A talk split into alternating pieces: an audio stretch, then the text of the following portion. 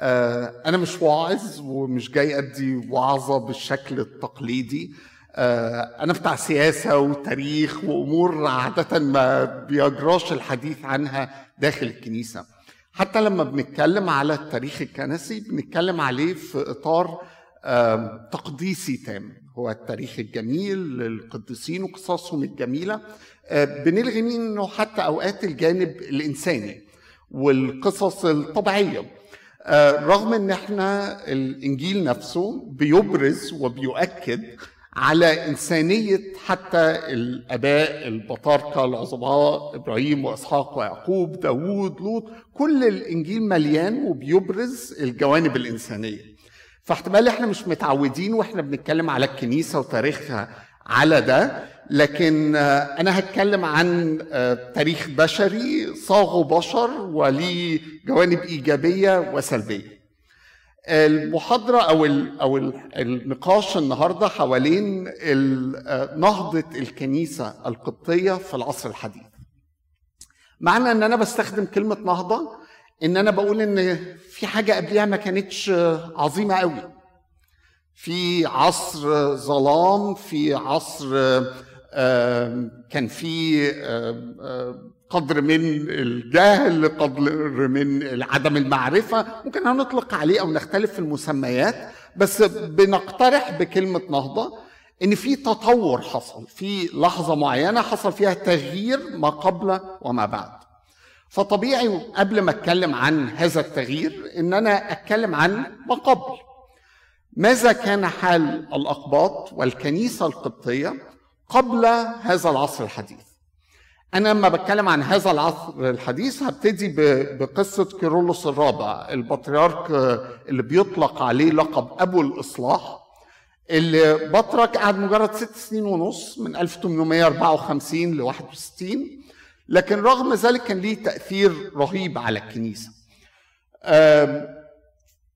فبنتكلم على العصر ما قبل ده هنبتدي بإن إحنا نتكلم إيه كان وضع الاقباط طول عصور الحكم الإسلامي بمختلف أشكالها خصوصا العصر المملوكي والعثماني بعد كده قبل ما نتكلم عن الفترة السابقة لكيرلس الرابع مباشرة اللي هي مشروع التحديث بتاع محمد علي واللي بيبتدي في مصر.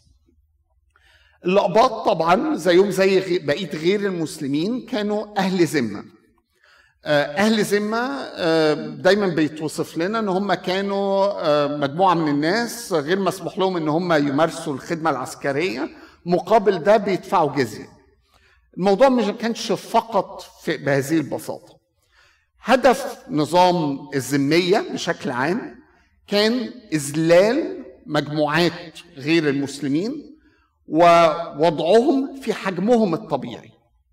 في الوضع إن هم يقبلوا إن هذه الدولة هي للإسلام وإن هم يجب إن هم يقبلوا إن هم مش مواطنين من الدرجة الثانية إن هم مجرد ناس عايشة. مفيش مفهوم مواطنة أصلا في هذه المنطقة من الدرجة الثانية الآية القرآنية بتقول حتى يدفعوا الجزية عن يد وهم صاغرون. ده الشعور ده ده الهدف هذا النظام. من هذا المنطلق تطورت عبر القرون قيود مختلفة وضعت على الأقباط وغيرهم من المجموعات الدينية الغير إسلامية في مصر وفي بقية بلاد المنطقة. قيود من نوعية إن أنت مش مسموح لك تركب حصان فقط مسموح لك تركب حمار. إن أنت لو مسلم معدي لازم تقف. القيود دي بالمناسبة يعني أنتوا اوبفيسلي ما عشتوهاش بس جدود جدودنا عاشوا ده. بمعنى ان القيود دي فضلت موجودة لغاية الفترة اللي أنا هوصل وهتكلم عنها. في 1840 و 1850 فضل بعض هذه الصيغ ما زالت موجودة. قيود من نوعية ان بيفرض عليك لبس لون معين. اختلف اللون عبر التاريخ. الخليفة المتوكل يقول لك يلبسوا لبس زيتي. يجي واحد ويقول لك أسود. آه، في فترات تانية كان مطلوب ان هم يلبسوا أزرق. الهدف التفرقة بينهم وبين سكان المسلمين. ممنوع يلبسوا عمم بيضة مثلا. آه، ممنوع إن هم آه، ممنوع إن بيتهم يعلو فوق بيت المسلمين. كل المطلوب من من القيود دي إن هم يقعدوا في حجمهم الطبيعي ووضعهم الطبيعي. طب ده وضع اللقباط عامة. إيه وضع الكنيسة؟ عانت الكنيسة طوال هذه السنين من عصور من الاضطهاد مش بس على الأقباط عامة ركزت على الكنيسة. ليه؟ لأن الكنيسة بص لها إن هي الممثلة لهؤلاء الأقباط. فنتيجة ده لما نعوز أي حاجة من شوية الأقباط دول نعمل إيه؟ نضرب في الكنيسة. عايزين نلم فلوس الجزية الزيادة هات البطرك واسجنه وعذبه. الضرب في كنيسة خصوصا إن هذه الكنيسة مش بس بتمثل الأقباط في مصر هي كمان القائدة الروحية للأثيوبيين اللي بيتحكموا في نهر النيل إن إحنا خايفين إن في هذه العصور إن هيقطعوا المية عندنا. ما زلنا خايفين من ده النهارده لكن ده موضوع تاني. لكن هذا التفكير بيؤدي إن إحنا عايزين نسيطر على هذه الكنيسة ونتحكم فيها. محاولات التدخل في اختيار سواء الأب البطرك أو الآباء الأساقفة. عبر التاريخ عندنا نماذج مختلفة من ده. بس لو في هذا الاضطهاد الخارجي أيضا الكنيسة كانت بتعاني في تلك العصور من فترات من الضعف شديدة جدا. بمعنى إن إحنا عندنا في التاريخ الكنسي وبرضه هرجع أقول ده تاريخ إنساني بنتعامل معاه إن هو فيه مميزات و يعني إيجابيات وسلبيات. عندنا عدد من البطاركة كان يمارس ما يعرف باسم السيمونية. ما هو السيمونية؟ بيع مناصب الكهنوتية بالمال نسبة إلى سيمون الساحر. عندنا من 10 ل 12 بطرك مارسوا هذا. عندنا الأقباط كبشر كانوا تأثروا بالثقافة المحيطة. بمعنى عندنا كذا بطرك بيواجهوا جهودهم وبيحاولوا إن هم يحاربوا إيه؟ عادة التسري واتخاذ الجواري من الأقباط. كانت عادة منتشرة بل إحنا عندنا بطرك قتلوا واحد قبطي علشان البطرك يعني نقضوا بسبب إن هو كان عنده جارية أو كان بيمارس التسري عندنا زيادة وظهور معدلات الطلاق بين الأقباط والزوجة الثانية كل هذه الظواهر الاجتماعية اللي ظهر فيها تأثر من وده طبيعي. لو أنت عايش وسط مجموعة من البشر على مدى فوق الألف سنة طبيعي جدا إن هتأثر فيهم وهيتأثروا بيك. دي الحياة الطبيعية يعني. فعندنا هذا هو الوضع بتاع اللقباط. يبقى الوضع الاقتصادي إن اللقباط طبعا مش مسموح لهم إن هم يشتغلوا في وظائف معينه فبدأوا إن هم يركزوا إن هم أصبحوا بسبب تركيزهم على التعلم القراءة والكتابة والحساب إن هم يشتغلوا ككتبة أو كمبشرين ماليين محاسبين لحكام مصر. المماليك في تلك الفترة السلطان العثماني ممثليه في مصر الباشا وغيرهم إن هم بيشتغلوا في المجالات المساحي أراضي الضرائب هذا الكلام اللي فيه تعامل مع الأمور المادية والكتابية. كل ده بيتغير أو فجأة بيحصل صدمة في مصر كلها سنة 1798 إيه اللي بيحصل؟ راجل فرنساوي بيقرر إن هو يجي. نابليون بونابرت بيقرر إن هو هيجي وهيعمل إمبراطورية لفرنسا في المشرق. عشان نفهم حجم الصدمة تعالوا أحكي لكم عن أمير مملوكي بيقال لي إن الفرنجة جايين. فقال لهم ليأتي كل الفرنجة إلى هنا وسنسحقهم تحت حوافر خيولنا. بيتقابلوا الاثنين في موقعة الأهرام ما بيسحقهمش بالظبط يعني. هزيمة ساحقة للمماليك اللي بيواجهوا لأول مرة الأسلحة الحديثة للجيش الفرنسي الحديث. ما عادوش الفرنجة اللي انت فاكرهم من الحروب الصليبية أصبحوا الدول الحديثة فرنسا وإنجلترا وغيرها. أزمة الحداثة في مصر بتوصف إن هي اللي هي الأزمة اللي إحنا ما زلنا عايشينها إن سنس ان مواجهة حقيقة التقدم الغربي وصدمتنا لهذا التقدم. إن إحنا لم نعد سادة الكون و... وأهم حاجة وخير أمة وكل هذا الكلام إن هم متقدمين وإحنا مش متقدمين. وسؤال إزاي نبقى زيهم؟ بس لو دي أزمة الحداثة في مصر الكنيسة القبطية بقى تواجه أزمة مشابهة. ما بتتمش في شكل آه، جيش فرنساوي بيجي بتتم في شكل مبشرين بروتستانت بالذات قبليهم كاثوليك بيجوا. تحدي الكنيسة مش متعودة عليه. الكنيسة اتعودت على عصور اضطهاد وتعامل كويس قوي معاها. عانت منها كتير وتألمت كتير بس نجحت في تخطيها. لكن فجأة بيجي تحدي جديد اللي هو تحدي المبشرين اللي بيقدموا يعني تصور للمسيحية مختلف تماما عن التصور اللي عندنا. رقم اتنين التحدي ده بيجي وفي نفس الوقت اللي فيه مصر نفسها بتتغير. بيتغير فيها آه، بعض قيود الذمية بمعنى سنة 1817 آخر مرة بيطلب مننا إن إحنا نلبس لون معين. 1817 بيصدر فرمان من محمد علي إن نلبس الأزرق والأسود وممنوع نلبس العمم البيضاء.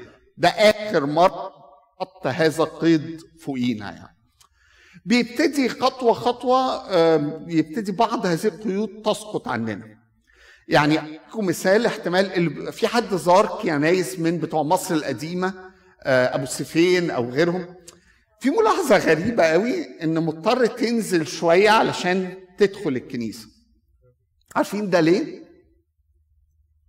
كانوا يعملوا البواب قصيرة عشان نتذل وإحنا داخلين الكنيسة.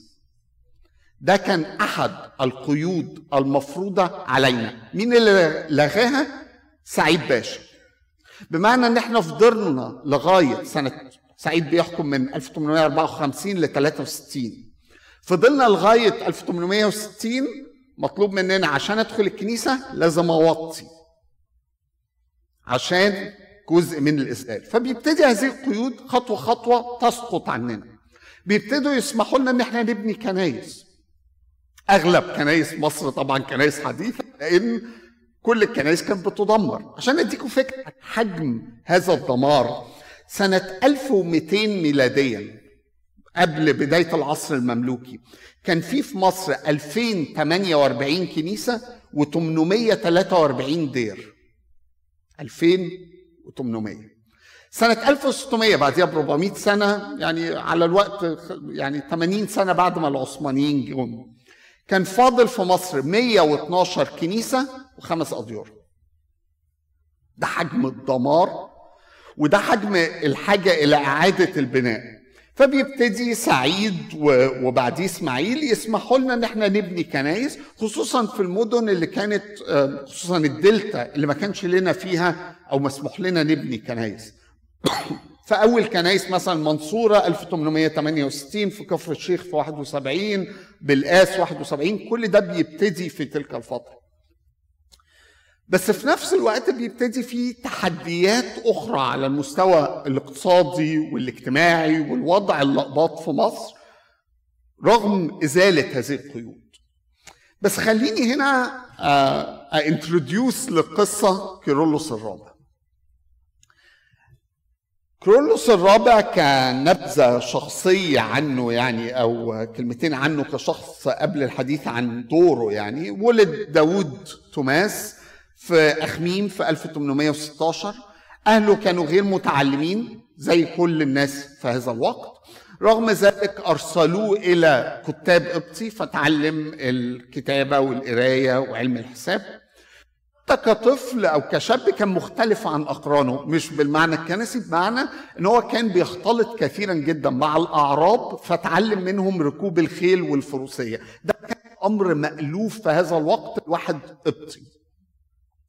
هو عنده 23 سنة بيقرر إن هو يترهبن يروح دير الانبا انطونيوس في ظرف سنة بيبقى قسيس في ظرف سنة كمان بيبقى للدير حتى وهو هناك في الدير المشروع التحديثي اللي كان بيحمله بيبتدي في الظهور.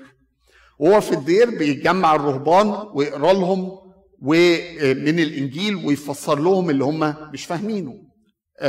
ربما يكون الأمر صادما للبعض لكن غالبية الرهبان في تلك الفترة لم يكونوا يعرفون القراءة والكتابة. وغالبية الكهنة في تلك الفترة لم يكونوا يعرفون القراءة والكتابة. لما بيمسك رئيس لدير الانبا انطونيوس حد بيزور الانبا عارف الدير ليه مقر في بني سويف في المكان اللي كان عايش فيه أصلا الانبا هو ودير الانبا بولا لهم أوقاف وأراضي ومقر في بني سويف. فهو هناك في المقر ده بيعمل مدرسة للأطفال ومكتبة. ده أمر مرة أخرى يعني عشان نستخدم تعبير إنجليزي out of the blue مفيش أي حاجة سابقة مشابهة لده. إحنا عندنا ما قبل ذلك ان بيجي يعني زوار اجانب يزوروا الأديرة يقابلوا رهبان ما يعرفوش إيه الحاجات اللي عندهم فيضحكوا عليهم وياخدوا منهم الوثائق بتاعتنا اللي مالية النهارده مكتبات الفاتيكان وغيرها آه، بسبب الجهل. آه، عندنا قصص عن آه، رهبان مش دريانين إيه المخطوط؟ وكتابات الآباء اللي وسط إيديهم كانوا بيستخدموها للتدفئة. بيحرقوها علشان تدفئهم في أوقات السقعة. ففجأة out of the blue بيجي لنا واحد بيعمل لنا مدرسة للناس ومكتبة. منين؟ بيبتدي يلفت الأنظار القس داوود في هذا الوقت. البطرك بيستدعيه. في أزمة في أثيوبيا تتعلق بخلاف آه، لينا خلاف مستمر الا وهو عن دير السلطان ومع الأثيوبيين بيبعتوا في مهمة إلى أثيوبيا. وهو هناك في أثيوبيا طبعا الرحلة أياميها يعني ما بيسافروش بالطيارة بيقعد سنوي في تلك الرحلة. بيرجع بيكون البطرك مات بيبدأ خلافات مين يرسم بطرك يفوز مؤيديه وينجحوا في رسامته بطرك بعد صراع داخل الكنيسة صراع بيتدخل فيه الحاكم وقتها بيتدخل فيه الحاكم عباس اللي كان بيؤمن بأمور الصحراء وكده وبي يعني بيقولوا له لو اترسم هذا القص بطرك هتموت على طول. وتشاء الاقدار إن فعلا بعد عدة شهور من رسامة البابا كارلوس يقتل عباس على يدي مماليكه. وينتج عن ذلك إن يستطيع كيرلس إن هو يبدأ مشروعه. آه. مشروع كيرلس الرابع في كذا جانب. الجانب الأول مشروع تعليمي. بيفتح خمس مدارس. منهم اتنين للبنات. أول مدارس بنات حديثة في مصر ما فتحتهاش حكومة اللي فتحها كيرلس الرابع. خديوي إسماعيل بعديها ب 20 سنة أقل من 20 سنة شوية بيقرر إن هو يقلده ويفتحها في 1873 أول من بدأ تعليم الفتيات في مصر كيرلس الرابع. خمس مدارس مش بس الشيء المميز فيها فكرة إن هي فيها للولاد والبنات هي مدارس للجميع. يهودي مسلم آه، أرثوذكسي كاثوليكي اللي انت عايزه. المدارس مفتوحة. رقم ثلاثة ببلاش. على حساب البطريركية هتتعلموا دي أمور كلها يعني ثورية في هذا الوقت. في طوائف بتبتدي تعمل آه، مدارس لأولادها. الطائفة اليهودية في مصر تعمل مدرسة اليهود اليونانيين في مصر بيعملوا مفيش حد بيعمل مدرسة بهذا الشكل. هذه المدارس بس عشان اديكم فكرة عنها يعني. خرجت لمصر خمس رؤساء وزراء. خمس رؤساء وزراء لمصر خريجي هذه المدارس. بطرس باشا غالي ويوسف وهبة الاثنين المسيحيين اللي تولوا رئاسة الوزراء عبد الخالق ثروت ويحيى إبراهيم وحسين رشدي. ده حجم هذه المدارس والتأثير اللي عملته. كانت بتعلم ست العيال بيتعلموا ست لغات فيها علوم حديثة وكان البطرك بيتابع هذه المدارس بشكل شخصي. بمعنى نعم؟ آه لا. خريج المساعي المشكورة. ما أعرفش under يعني ما أعرفش ابتدائي إيه بس ثانوي المساعي المشكورة في شبين الكوم اللي عملها آه، فهمي باشا آه، اعتقد انك قصدك السادات لأن هو درس في القرية اللي كان اسمها كوم النصارى درس في مدرسة الأقباط فيها وحتى وهو رئيس زار هذه المدرسة وكده يعني بس maybe ابتدائي بس I'm positive المسائل المذكورة في في الثانوي يعني. ده الجزء التعليمي البطرك نفسه مهتم بيها البطرك في أول رسالة ليه مذكورة أو نصها موجود في الكتاب بتاع إريس حبيب المصري عن تاريخ الكنيسة نصها في أول رسالة بيوجهها للشعب أول ما بيبقى بطرك إن أنا بقول لكم أنا هعمل مشروع إصلاح حيتان هنا وعايزكم تساعدوني وعايز تبرعات عشان هنبتدي هذا المشروع التعليمي لتحسين شأن الطائفة. طيب ده جانب تعليمي. مرتبط بالجانب التعليمي آه، الكتب والنولج عامة. آه، بيبتدي بإن هو بيبعت المخطوطات القبطية للندن علشان تطبع بشكل حديث.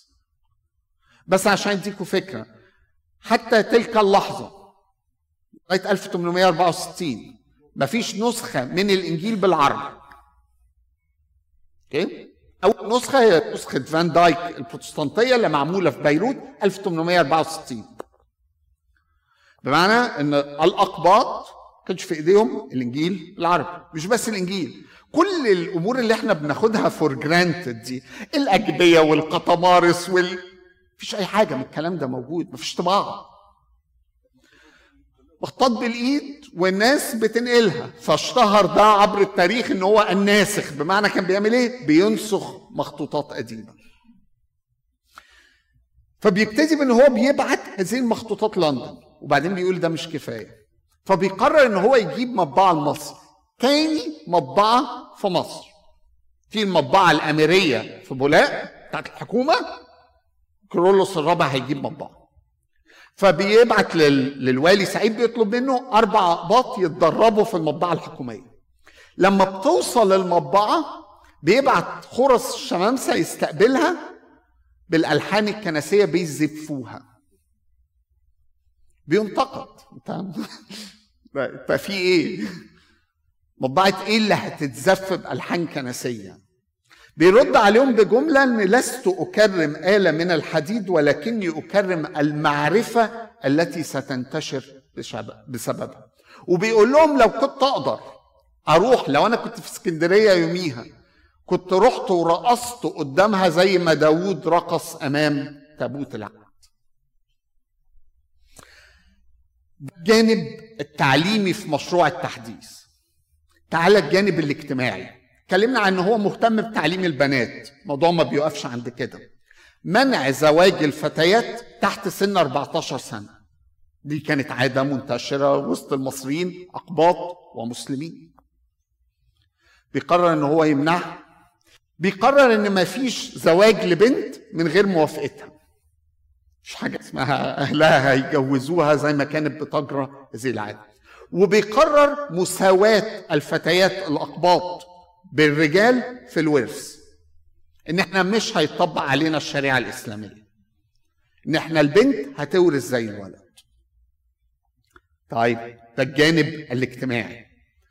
في الجانب بقى الداخلي داخل الكنيسة. بيقرر إعادة تنظيم الإدارة الكنسية. حالة الكهنه إيه وقتها؟ بيعرفوش يقروا ويكتبوا. توارثوا الوظيفة؟ حد أكيد حد يعني قابل قبل كده حد من عيلة اسمها القمص. دي جاية منين؟ إن الوظيفة القمص كانت بتتوارث. كان الراجل بيشتغل فلاح في الأرض ست أيام ويجي اليوم السابع ويلبس اللبس ويقف يرد الكلام هو نفسه مش فاهمه. هو حفظه. فبيقرر الكلام ده هيتوقف. هنبتدي تعليم للكهنة الأقباط. فبيعمل مدرسة لتعليم الكهنة وبيشرف عليها هو شخصيا. هنعيد إحياء اللغة القبطية. بيجيب واحد عشان يعيدوا إحياء اللغة. هنقرر إن إحنا الألحان يبقى تعليمها بشكل منظم. فهنعمل معهد صغير للألحان. كل المخطوطات اللي عندنا والكلام ده هنعمل المكتبة البطريركية اللي ما زالت موجودة لغاية النهارده. كيرلس الرابع هو اللي عاملها. هنبني كنيسة تضم كل ده. المرقصية بتاعت الازبكيه هو اللي بناها. ككاتدرائية للكنيسة كمقر يجمع كل هذه الأنشطة اللي هو بيعملها. هننظم إدارة الأوقاف الكنسية.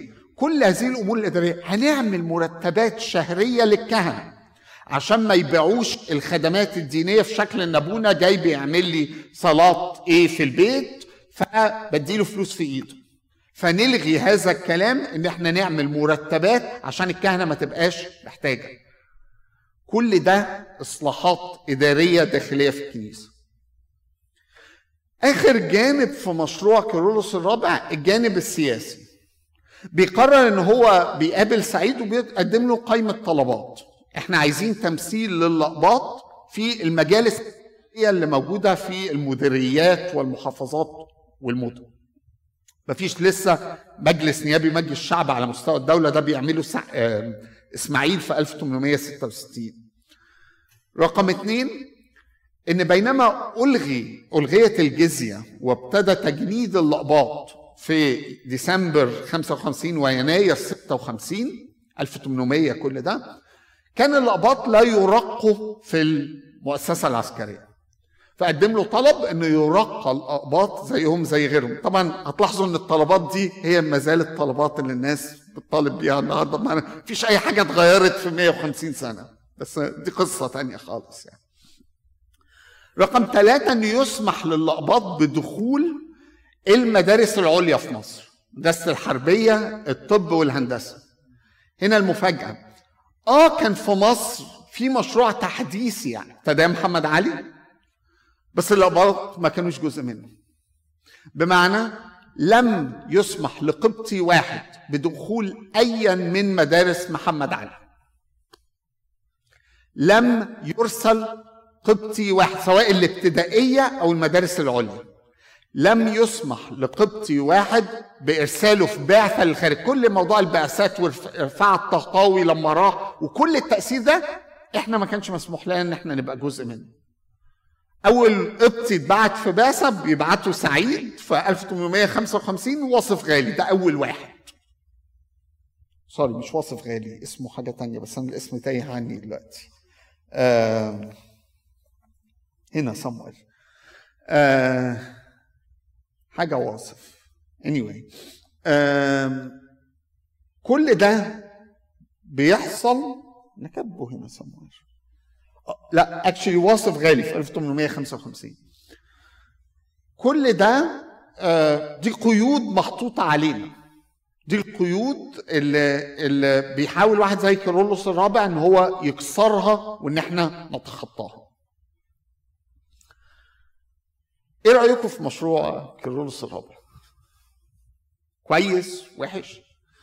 تفتكروا الناس كانت مبسوطة بيه؟ لا.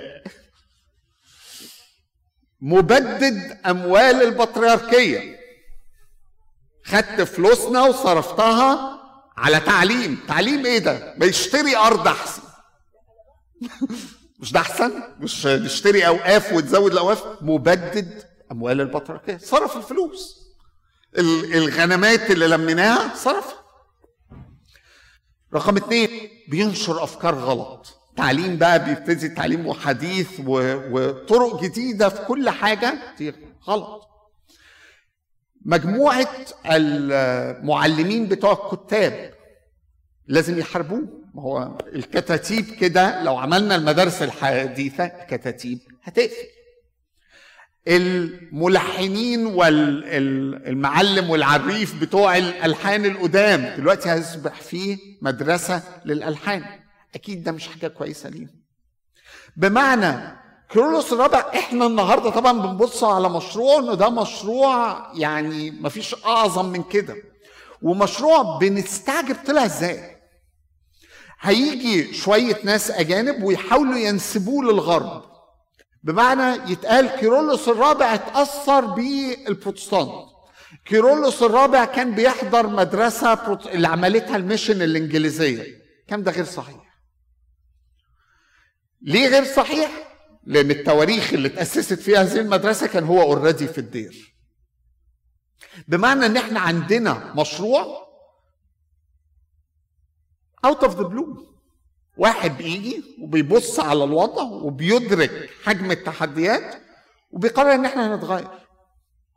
ولا في قبل ولا بعد حاجة كده. صوت صارخ في البرية.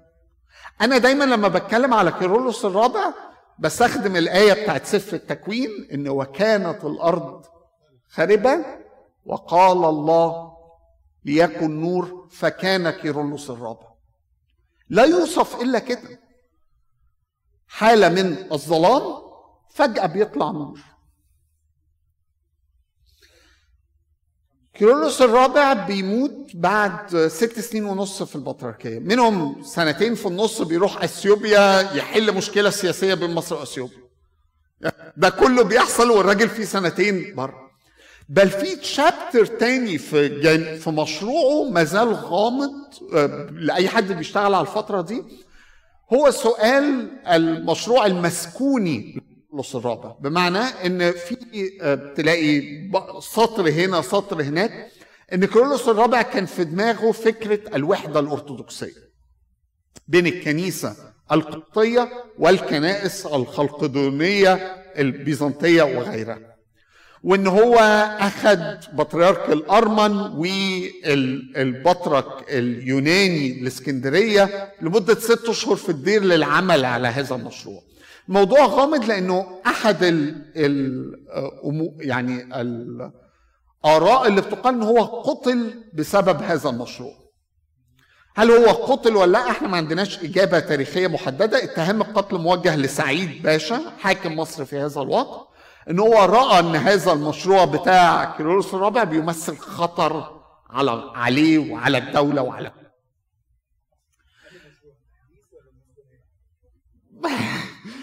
ما إحنا ما عندناش دليل انه قتلوه.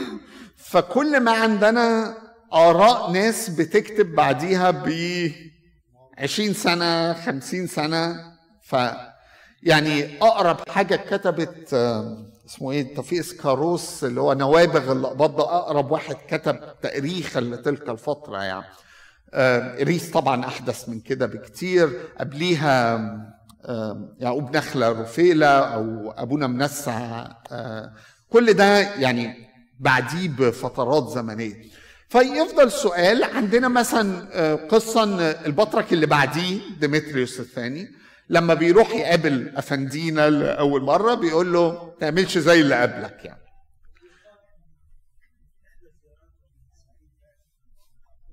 ما هي دي قصة القتل إن هما سموه لكن ما زالت we don't know for a fact. لكن هرجع وأقول وات ايفر اللي يعني ست سنين ونص منهم سنتين في أثيوبيا. أربع سنين ونص. في تاريخ 2000 سنة لكنيسة. قلبوا الدنيا. ولا هي بطول المدة ولا هي غيروا وجه الكنيسة. غيروا وجه الكنيسة اداريا.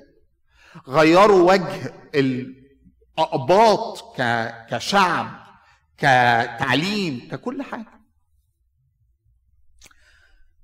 كيرلس الرابع بيموت وبيجي البابا ديمتريوس. البابا ديمتريوس لا يحمل نفس هذا المشروع التحديثي. ليه؟ عندنا علامات استفهام. ممكن هو نفسه ما كانش مقتنع بهذا المشروع. رقم اثنين خوفه من مصير كيرلس الرابع. رقم ثلاثة إن بيبتدي هو يواجه بقى تحدي أكبر بكتير قوي أيام كيرلس الرابع كان في مجموعة بروتستانتية جت مصر ال British missionary church. كان وجهة نظرهم في الكنيسة القبطية إن هي كنيسة حقيقية لكنها ضعيفة. فإحنا دورنا إيه؟ إن إحنا نساعدها تقف على رجليها. كنيسة حقيقية بس بس عايزة مساعدة. الأمريكان بيجوا ال Presbyterian missionary بيجوا في 1854 في رأيهم الكنيسة القبطية ليست كنيسة حقيقية ولا لها أي علاقة بالمسيحية أصلا. لا بيعبدوا صور والكلام ده. إحنا هدفنا نخليهم مسيحيين. أحد المبشرين قصة طريفة جدا. المبشرين بروتستانت بيوصل أسيوط وبيقابل المطران القبطي بتاع أسيوط. فبيقول له إن إحنا هنا علشان يعني نعرف اللقبات بالمسيح. فالمطران ما فهمش يعني فقال له يعني هو إحنا عارفينه بقالنا بتاع 1800 سنة. هو أنتوا اتعرفتوا عليه إمتى؟ ما هو أكيد في حاجة غلط. إحنا بقالنا كتير قوي هنعرف الراجل ده يعني فين؟ هتعرفونا بمين بالظبط؟ في تصور أوقات بيقدم حوالينا العلاقة بين الطوائف إن الكنيسة القبطية هي المتشددة اللي بتحارب الآخرين. التاريخ طبعا مليان قصص من هنا وهنا.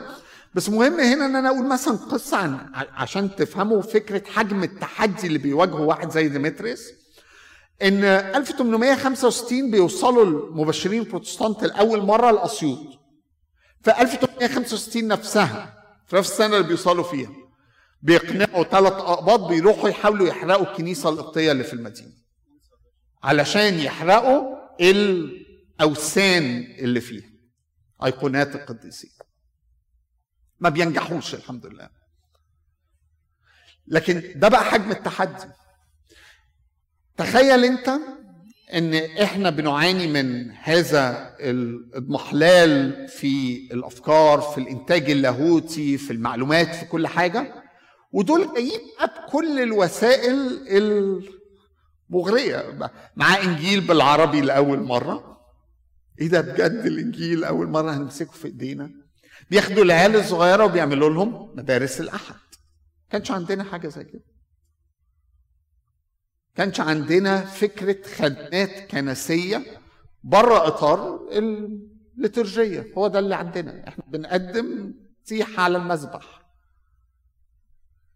فبيجي تحدي كل ده بقى هيجي بعد كده. المدارس اللي بتتفتح يعني في أرقام مرعبة على حجم بقى هذه المدارس وقد إيه بيبتدي إن اللقباط آه، يروحوا. المبشرين أول ما بيجوا طبعا بي بيقولوا إن هم جايين يبشروا مين؟ مسلمين نظريا.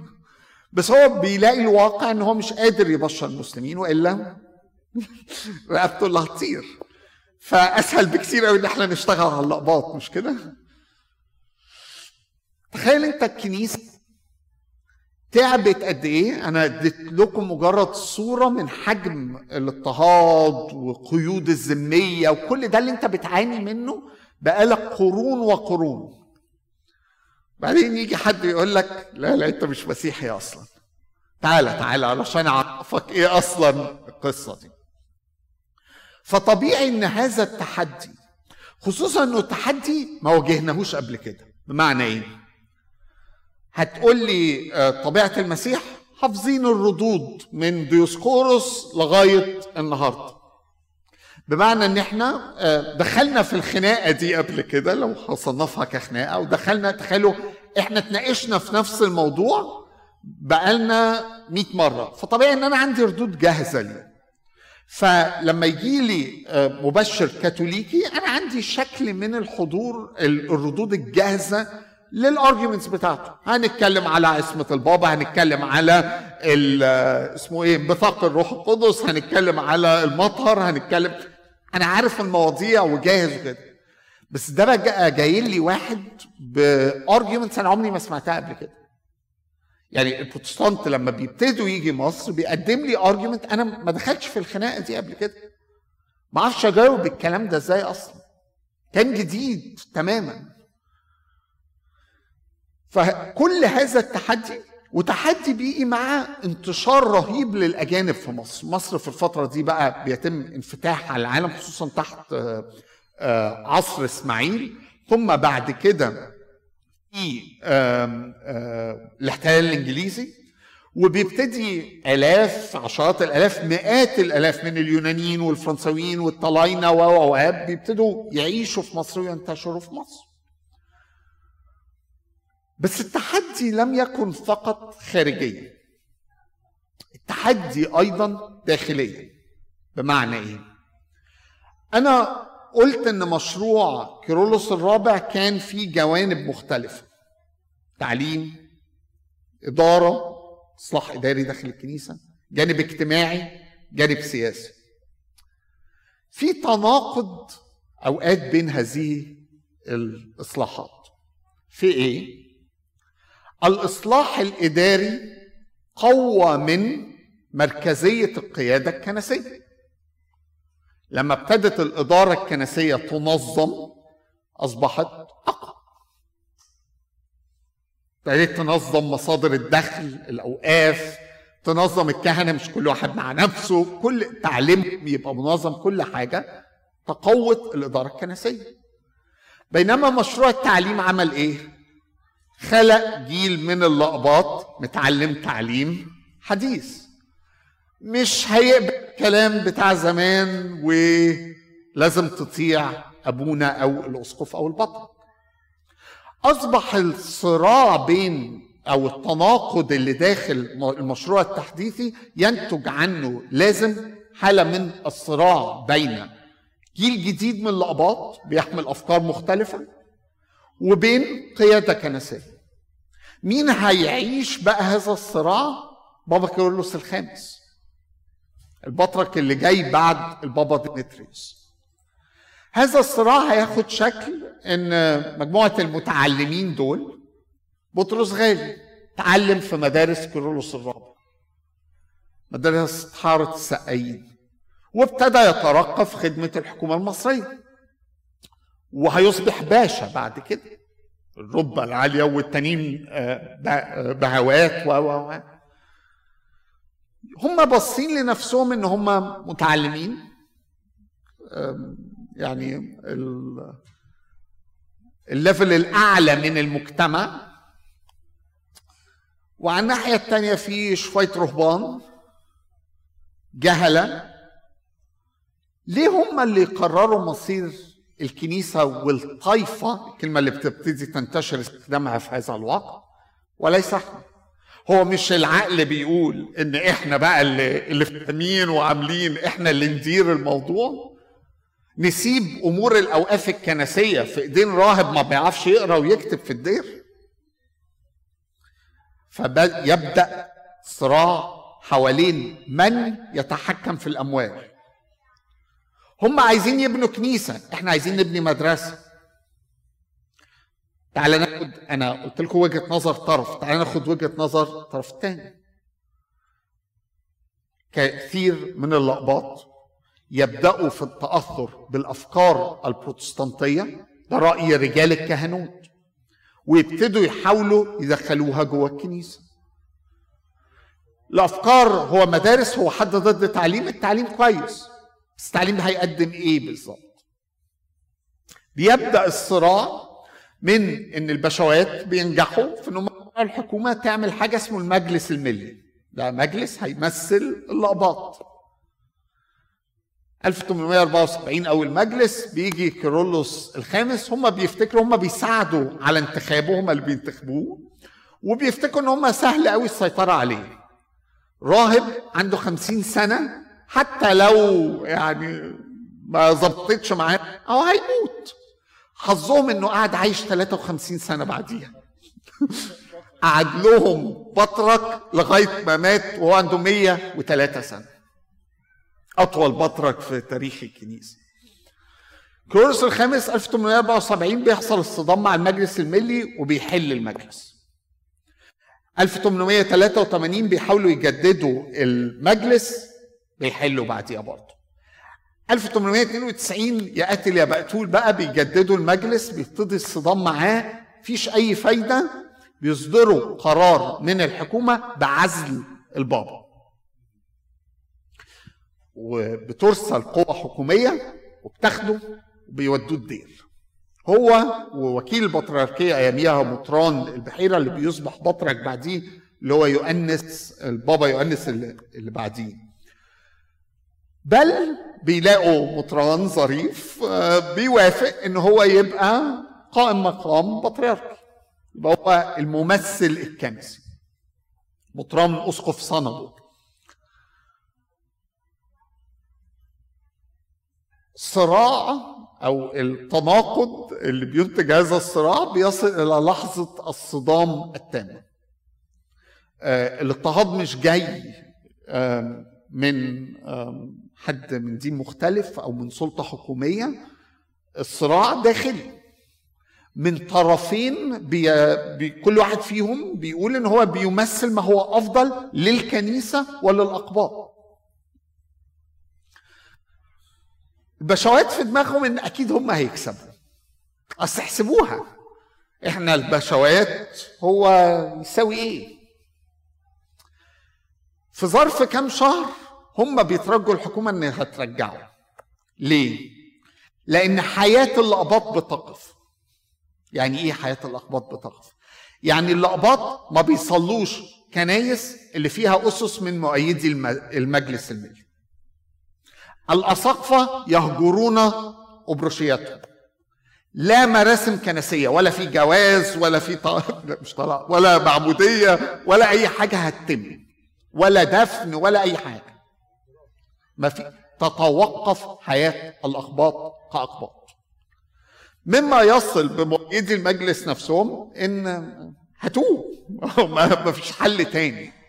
فبيرجع في فبراير قرار النفي كان 1 سبتمبر 1892 بيرجع في 4 فبراير 1893 أنا ليه بحكي قصص هذه الصراعات هي واضح إنها مش نهضه قوي يعني الكلام حوالين هذه الصراعات بس أنا عايز أشرح لكم.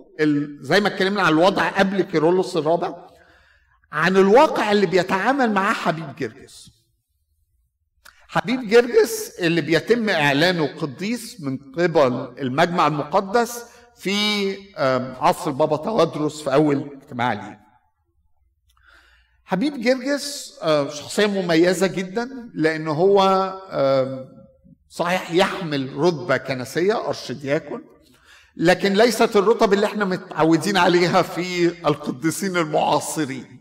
اللي إحنا متعودين يبقوا اسقفه أو كهنة أو بطاركه لم تنسب له أي معجزة. يعني أنا لا أعلم عن أي ما نطلق نحن عليه معجزة نسبت إلى حبيب جرجس. ولا شاف حد ولا عمل أي حاجة من الكلام اللي اللي إحنا متعودين إن هو يرتبط بالقداسة. قداسته كانت من نوع مختلف. قداسته واعلانه قديس نتيجة دوره في التعليم الكنسي. حبيب جرجس أبوه بيموت وهو صغير أمه بتربيه هو أخواته اتنين ولاد وأخت.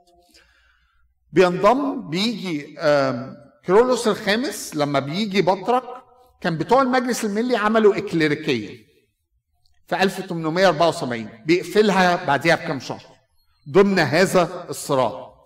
1893 بيقرر إن هو يفتح إكليريكية إعادة إحياء الإكليريكية الحقيقية الإكليريكية اللي عندنا النهارده يعني في 1893 هل ده من نوع من التراضي بينه وبين المجلس؟ we don't know بالظبط. لكن بيقرر في تلك اللحظة إن هو يفتحها بيجي حبيب جرجس كطالب فيها. والطالب يعني يظهر نبوغه. فيصبح وهو طالب معلم. حبيب جرجس حياته كلها مرتبطه بالإكليريكية وبمدارس الأحد. هنتكلم عن هذين الجانبين ليه. أول حاجة السؤال اللي بيطرح نفسه بينما كان كيرلس الرابع مشروعه اجتماعي إداري كنسي تعليمي وسياسي مشروع حبيب جرجس هو تعليمي بحت. ليه؟ عندوش سلطة. رأى إن ده اللي ممكن يتم في ظل الصراع القائم بمعنى إن كتير من الأساقفة في المجمع في هذا الوقت خايفين من التعليم لأن التعليم معناه بتوع المجلس. فحبيب جرجس بيحاول يعمل تغيير جوه الكنيسة مش جاي عايز يغيرها من بره هو عايز يعمل تغيير جوه الكنيسة ضمن هذه الظروف بمباركة القياده الكنسية هو الشماس بتاع البابا كيرلس الخامس. هو أحد المدافعين عن البابا في صراعاته. لكنه في نفس الوقت عنده مشروع إصلاحي إحيائي للكنيسة القبطية. في أهم كتاب كتب حديثا عن حبيب جرجس آه، بيكتبه نيافه الأنبا سوريال كان الأسقف ملبون وحاليا الأسقف المساعد في أبروشية آه، لوس أنجلوس. الكتاب عن مشروع حبيب جرجس التعليمي هو رسالته أصلا للدكتوراه من جامعة فوردهام يعني وكتاب كويس لأنه كمان يعني أمين في فكرة التحديات اللي كانت أمامه والفشل اللي واجه مشروعه في ظروف كتيرة.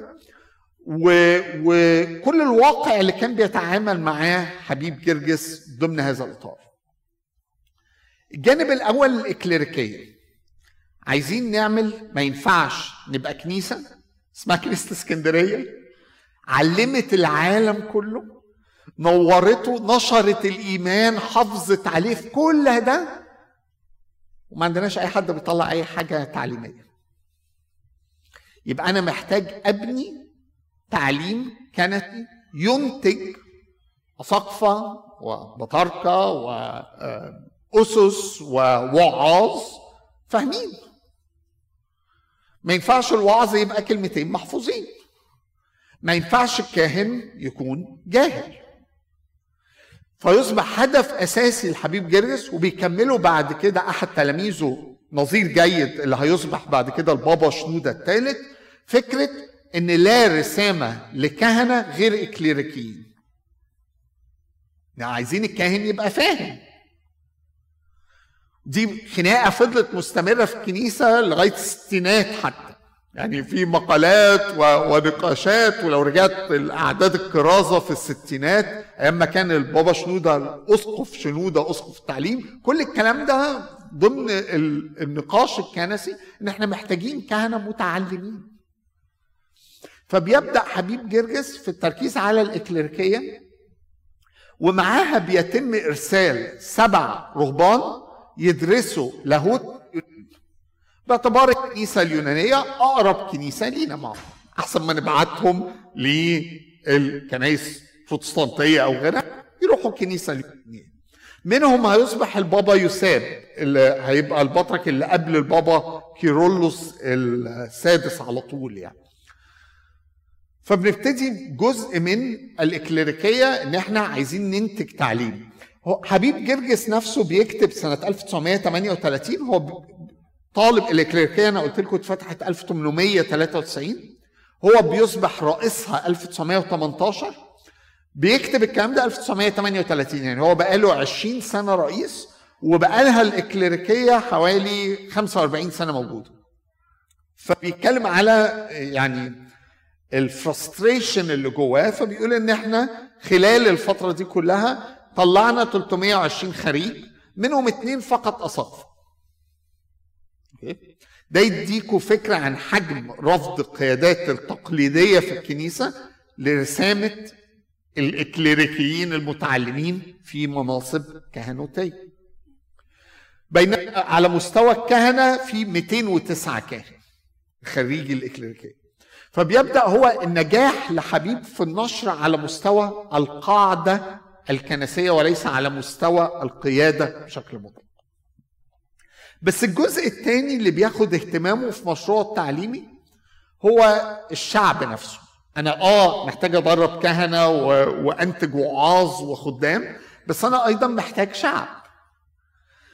أحد المآسي في هذا الوقت إن ما فيش تعليم للدين المسيحي في المدارس الحكومية المصرية طبعا إحنا دلوقتي بنعتبرها نكته أصلا التعليم اللي في المدارس يعني ما أعتقدش حد فينا اتعلم اكشلي الدين من اللي كان اللي موجود في كتاب الحكومة يعني. بل وبنتكلم على المشاكل المرتبطة ليها لما بيطلعوا العيال المسيحيين من الفصل وكل الكلام ده. لكن في هذا الوقت كان ده حلمهم إن الولاد في المدرسة يتعلموا كلمتين عن المسيحية زي ما الولاد التانيين بيتعلموا عن دينهم عن الإسلام. ما كانش فيه ما كانش فيه تعليم ديني مسموح به مين بيسمح بيه كوزير تعليم لكن لا يطبق على المستوى العام لما بيجي سعد زغلول في 1908 كوزير تعليم قبل ثورة 19 وعلشان كده ده أحد أسباب حب الأقباط لسعد واللي بيتسبب في تأييده بعد كده في صراعاته في ثورة 19 لكن لغاية بعد كده في الأربعينات اللي بيتم تعميم فيه التعليم لم يكن الطلبة الأقباط يتعلمون دين فنعمل إيه؟ فحبيب جرجس بيخترع فكرة طيب التانيين في حصة الدين الإسلامي العيال يجوا على المرقصية في الأزبكية وأقدم لهم أنا التعليم الديني. فبنبتدي نعمل تعليم ديني للشباب العيال اللي في المدارس. طيب محتاجين أكتر من كده. البروتستانت عندهم حاجة اسمها مدارس الأحد. تعالوا نعملها. 1918 في نفس السنة اللي هو بيتولى فيها رئاسة الإكليريكية بينشئ الهيئة العامة لمدارس الاحد اللي هي مدارس الاحد دي اللي هتنتج كل بقى جيل الإصلاح الكنسي آه، نظير جيد اللي هو البابا شنودة يوسف اسكندر أبونا مات المسكين سعد عزيز اللي هو الأنبا صموئيل. كل دول بقى نتاج لمدارس الأحد اللي عملها حبيب جرجس. حبيب جرجس في في إطار هذا الإصلاح طبعا كان بيواجه آه، مشكلة إن مفيش حاجة يقف عليها. بمعنى الكتابات الإنجيل نفسه أنا قلت لكم تعرفنا عليه عن طريق الطباعة البروتستانتية. ده الواقع اللي لازم نعترف بيه. كتابات الآباء غير مترجمة للغة العربية. وما حدش بيعرف يقرأ ولا قبطي ولا يوناني. ده إحنا ولا عندنا كان الكتاب ولا كتابات الآباء. أمال إيه الحاجة اللي فضلت محافظة على إيماننا؟ ده. مذبح الليتورجيه إحنا بنصلي قبل التناول حتة كده الاعتراف السرياني. حد عارفها؟ أؤمن أؤمن أؤمن وأعترف إلى النفس الأخير. القطعه دي. فيها كل الإيمان. حتة الكام سطر دول الكنيسة حطت الإيمان بتاعها بال في كل حتة في الليتورجية. كل حتة مقصودة. يعني المصدر اللي حافظ على إيماننا أنا بكلمكم عن عصور في أحد بطاركة الكنيسة ما كانش بيعرف يقرأ ويكتب. ده واقع بنعترف بيه. امال إيه اللي حافظ على ايماننا؟ ليتورجيه لما آجي في في وإحنا بنقول مثلا المجمع الآباء لو لاحظتوا بالعربي هي بالإنجليزي ما بتظبطش قوي بيغير أبونا تونه في بوز كده في كلمة في النص. إن والدة الاله ولدت المسيح بالحقيقة. ده عشان يرد على بدعة إن المسيح جسد المسيح لم يكن حقيقي كان جسد خيالي. Anyway فحبيب جرجس نتيجة كل ده اضطر إن هو يعتمد على مصادر لم تكن مصادرنا. ده جزء من وإحنا بنتعامل مع التاريخ إن بدأت نبني الأفكار على حاجات لم تكن هي ضمن إيمان كنيستنا عبر التاريخ. اكزامبل شهير جدا أنا كنت في الإكليريكية كان بيدرسنا نيافة الأنبا بنيامين. بيدرسنا مادة اسمها لاهوت طقسي عن طقوس الكنيسة. إحنا عندنا كام سر في الكنيسة يا جماعة؟ مفيش حاجة اسمها سبع أسرار في الكنيسة. ده اختراع اخترعه حبيب جرجس نقلا عن الكاثوليك. لم يكن عندنا تاريخيا سبعة أسرار. إحنا بنقدم ده النهارده وما فيهوش اي مشكلة مفيش اي حاجة غلط في هذا. بس مفهومنا الأرثوذكسي التاريخي لم يكن فيه فكره تحديد رقم سبعة. كانوا أكتر من كده بكتير. كل الصلوات اللي بيتم فيها استدعاء للروح القدس هي سر. كل الصلوات اللي بيتم فيها استدعاء هي سر. بطبيعتها فلما أبونا بيعمل صلاة انديل في البيت ده سر في المفهوم بتاعنا التقليدي.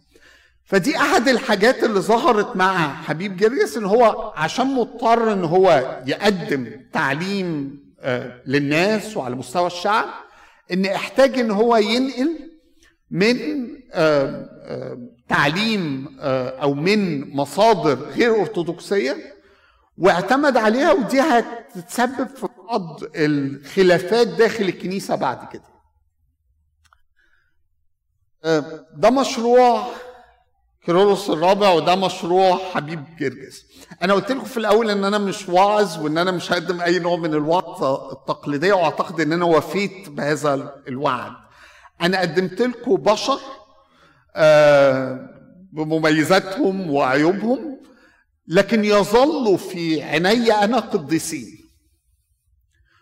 بكل جوانبهم الإنسانية وتقرأ ممكن حاجات خناقات لحبيب جرجس مع آخرين ما زالوا قديسين.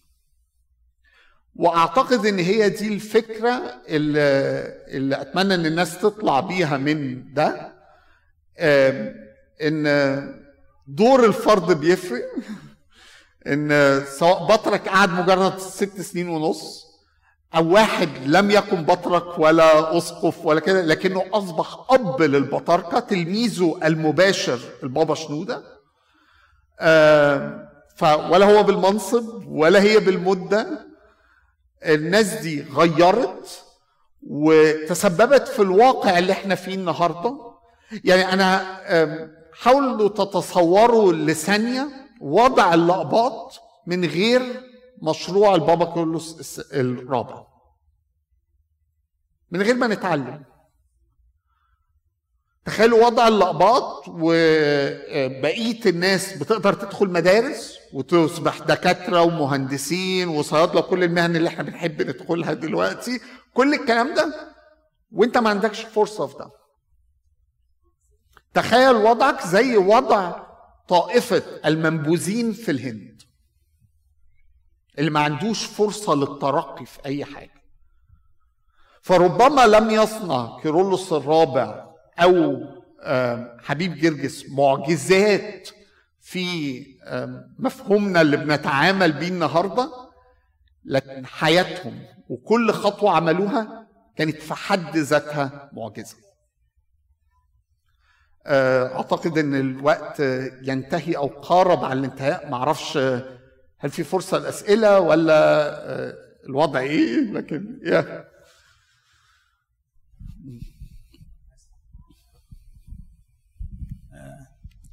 هقول حاجة إذا سمحت لي يعني.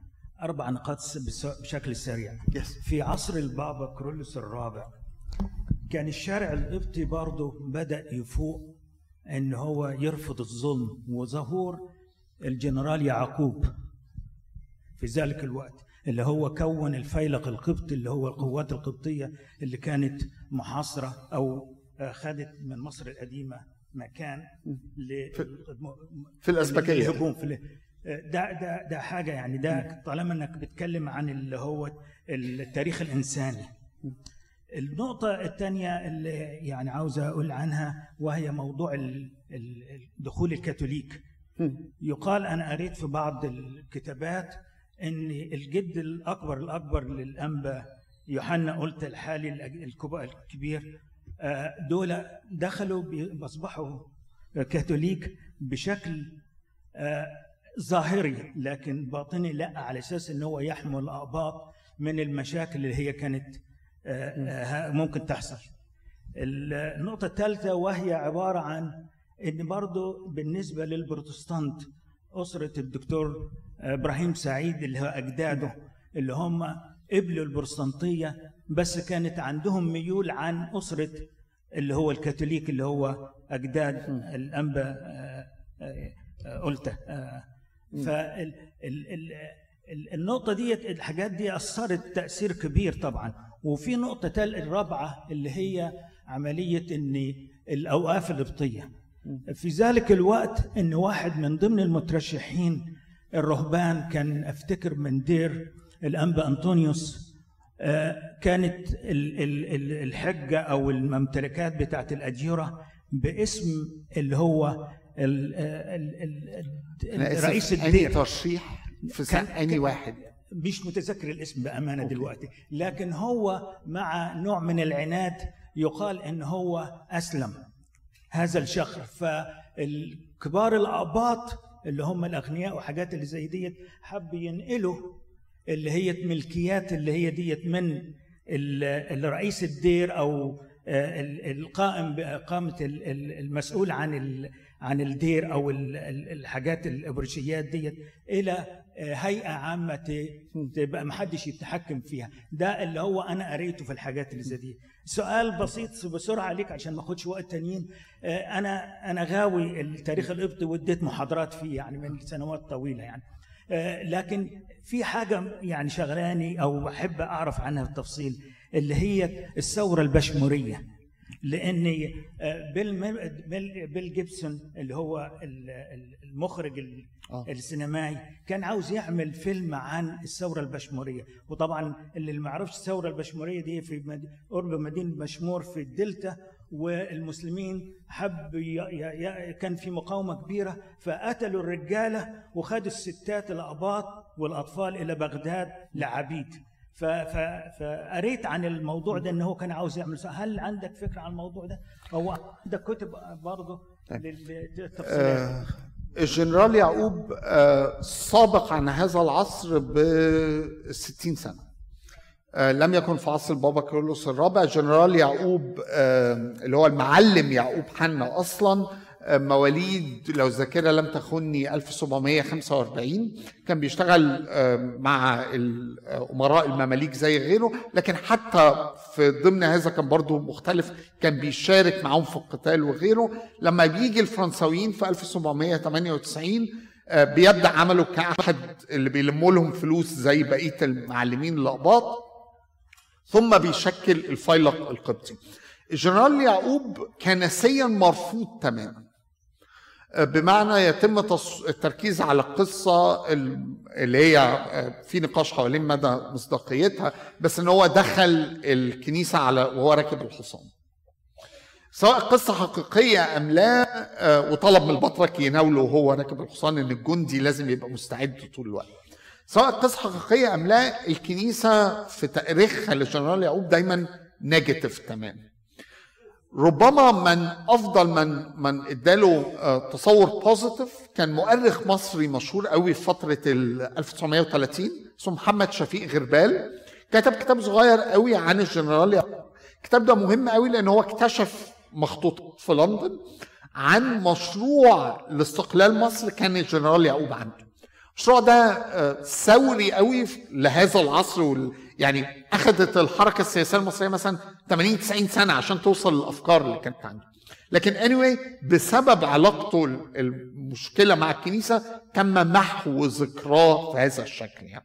بالنسبة للكاثوليك طبعا ال- المبشرين الكاثوليك موجودين في مصر بقالهم مئات السنين. سيد فرانسيس نفسه بيجي مصر وبيقابل السلطان الكامل. موجودين عبر التاريخ. لكن ربما الإنسيدنت اللي عملت فرق إن إن سنس الكنيسة الكاثوليكية اكتشفت الحقيقة أن الطقوس أهم لدي كثير من الناس من الإيمان نفسه.